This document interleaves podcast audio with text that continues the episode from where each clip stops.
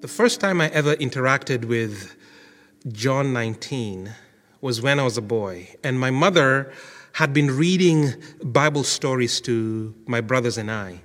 And we were reading the Gospels, and I had fallen in love with Jesus, and I really loved the guy. I mean, he healed the sick. He fed the hungry. He taught people beautiful things. I loved the parables and the stories, even though I didn't know the meanings of these parables. But man, they were engaging stories.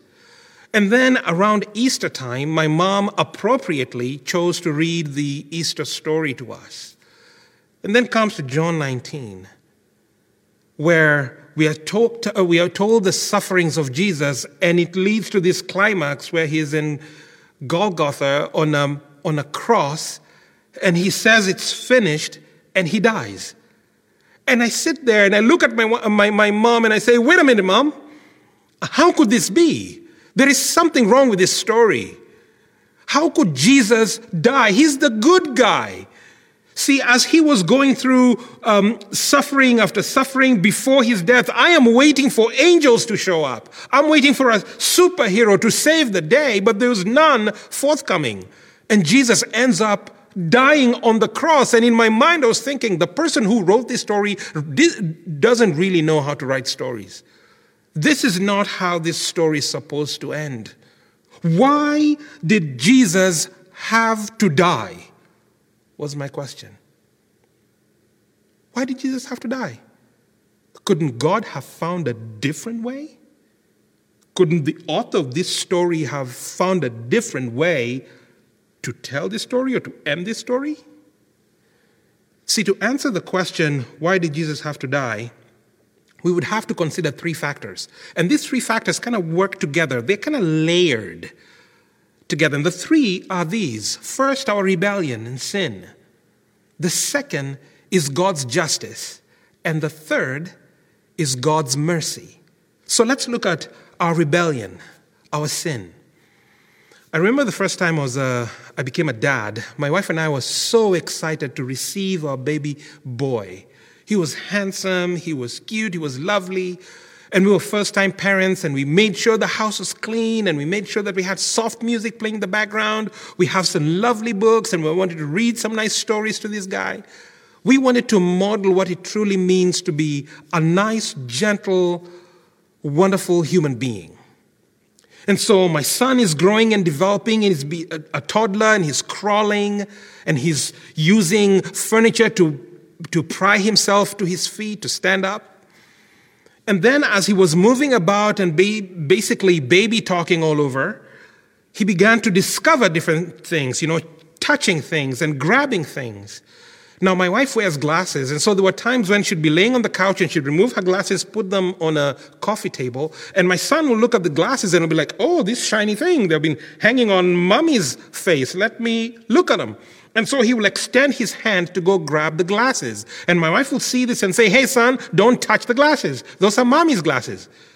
But my son would look at the glasses. They're nice and shiny. They'll look at mom, look at the glasses, and proceed to go touch the glasses. I mean, they're shiny. I want them. And my wife would say, son, don't touch the glasses. I'll count 1, 2. And my son would be looking at the glasses and looking at my wife.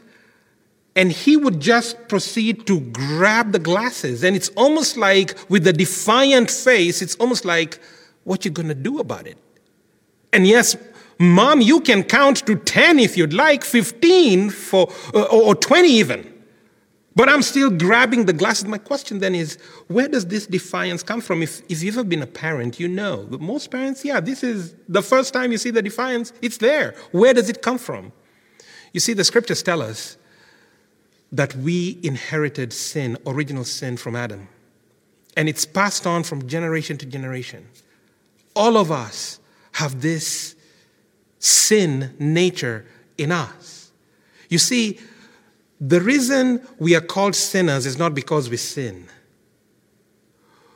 We sin because we are sinners. And that is why Romans chapter 3, verse 23 says this, "For all have sinned and fall short of the glory of God." All have sinned, no exceptions. And we fall short of the glory of God.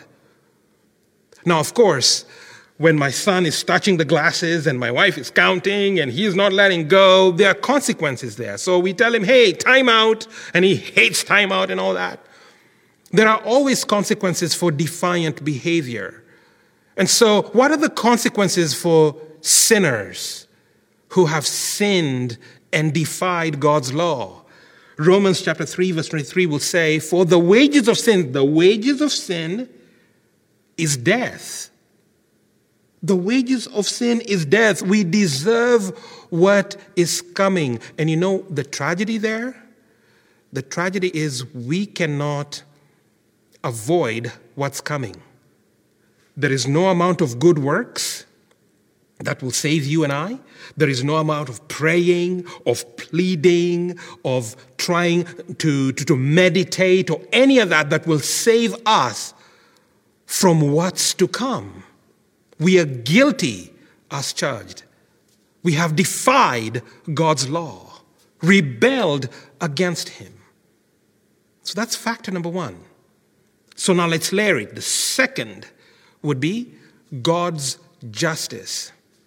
Now, there is a show that I've been watching during this quarantine time called Forensic Files. I've watched just a couple episodes of this show, and basically the premise of the show is they tell a story of a crime that took place, and they will outline the events and narrate the events, the sequence of events that led to the death of an individual. And then the investigative team would come in and they will now begin to look at the clues and the telltale signs to see what took place and who could be the criminal here. And of course, at the end of the day, all this evidence would now point to one individual who would now be charged with a crime. And then this person will have now to stand before a judge. And as the person is standing before the judge, all this evidence, all this forensic evidence is placed before the judge or before the jury. And the jury will consider all the evidence and then they'll come up with a verdict, guilty. This person did it. His DNA was in the scene. His a little strand of fiber from his sweater was found there.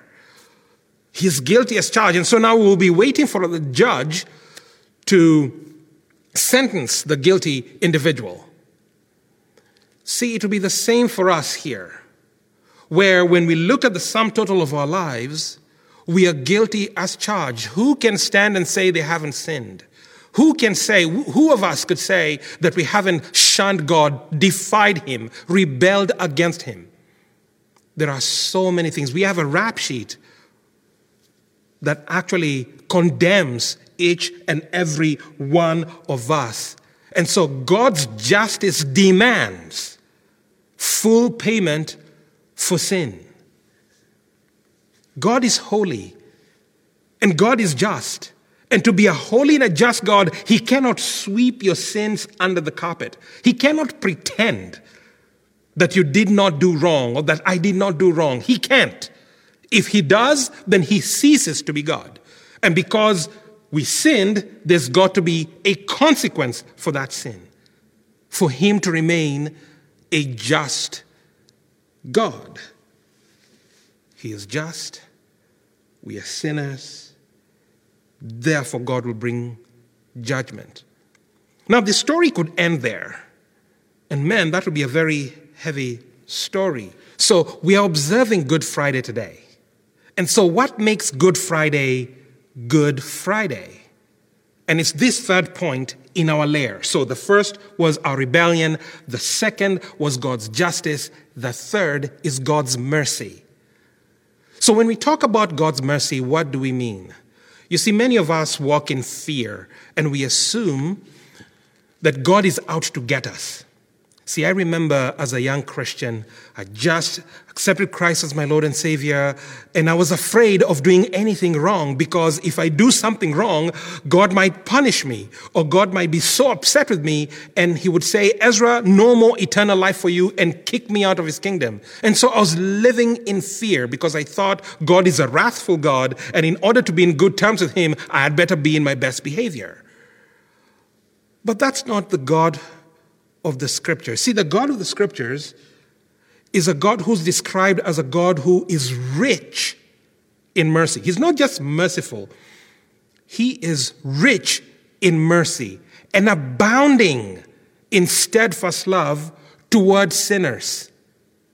A God who is rich in mercy and abounding in steadfast love. So passages that would show this would be John 3:16 as an example. And this is what John 3:16 says.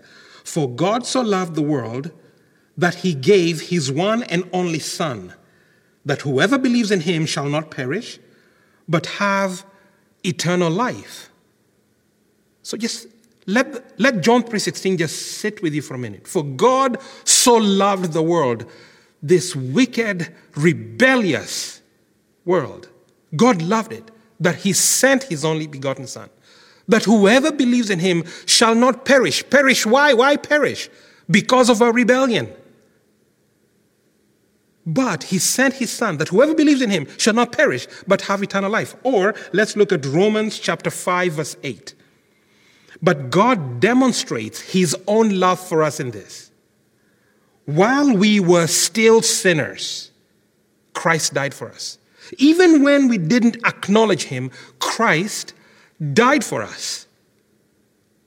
Or look at 1 John chapter 4 verse 10. A verse that describes the love of God. John writes saying, this is love. Not that we loved God, but that he loved us and sent his Son as an atoning sacrifice for our sins. So we didn't love God, but God loved us.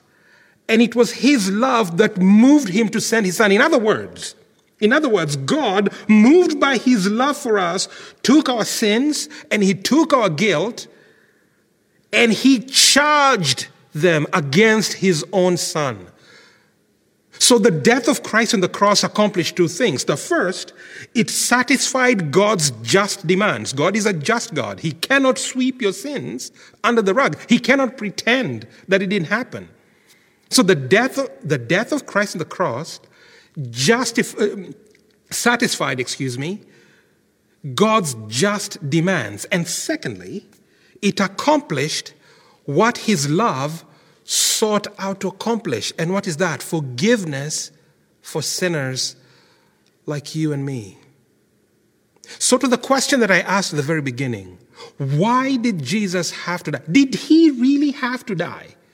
Did Jesus have to die? And the answer to that question is yes. Yes, why? Because at the cross, two things were satisfied. Two things met and they were satisfied. The first, the fullness of God's wrath towards the sinner, and the riches of God's mercy and grace and love, those two things met at the cross. The fullness of his wrath toward the sinner and the riches of his grace, his mercy, and love toward the sinner, those two things met at the cross, and they were both satisfied. They were both satisfied. And that's the good in Good Friday, where your sin and mine fully paid. The love of God moved God to send his only Son to die on a cross, to pay for your sin and to meet God's righteous demands. That is glorious news.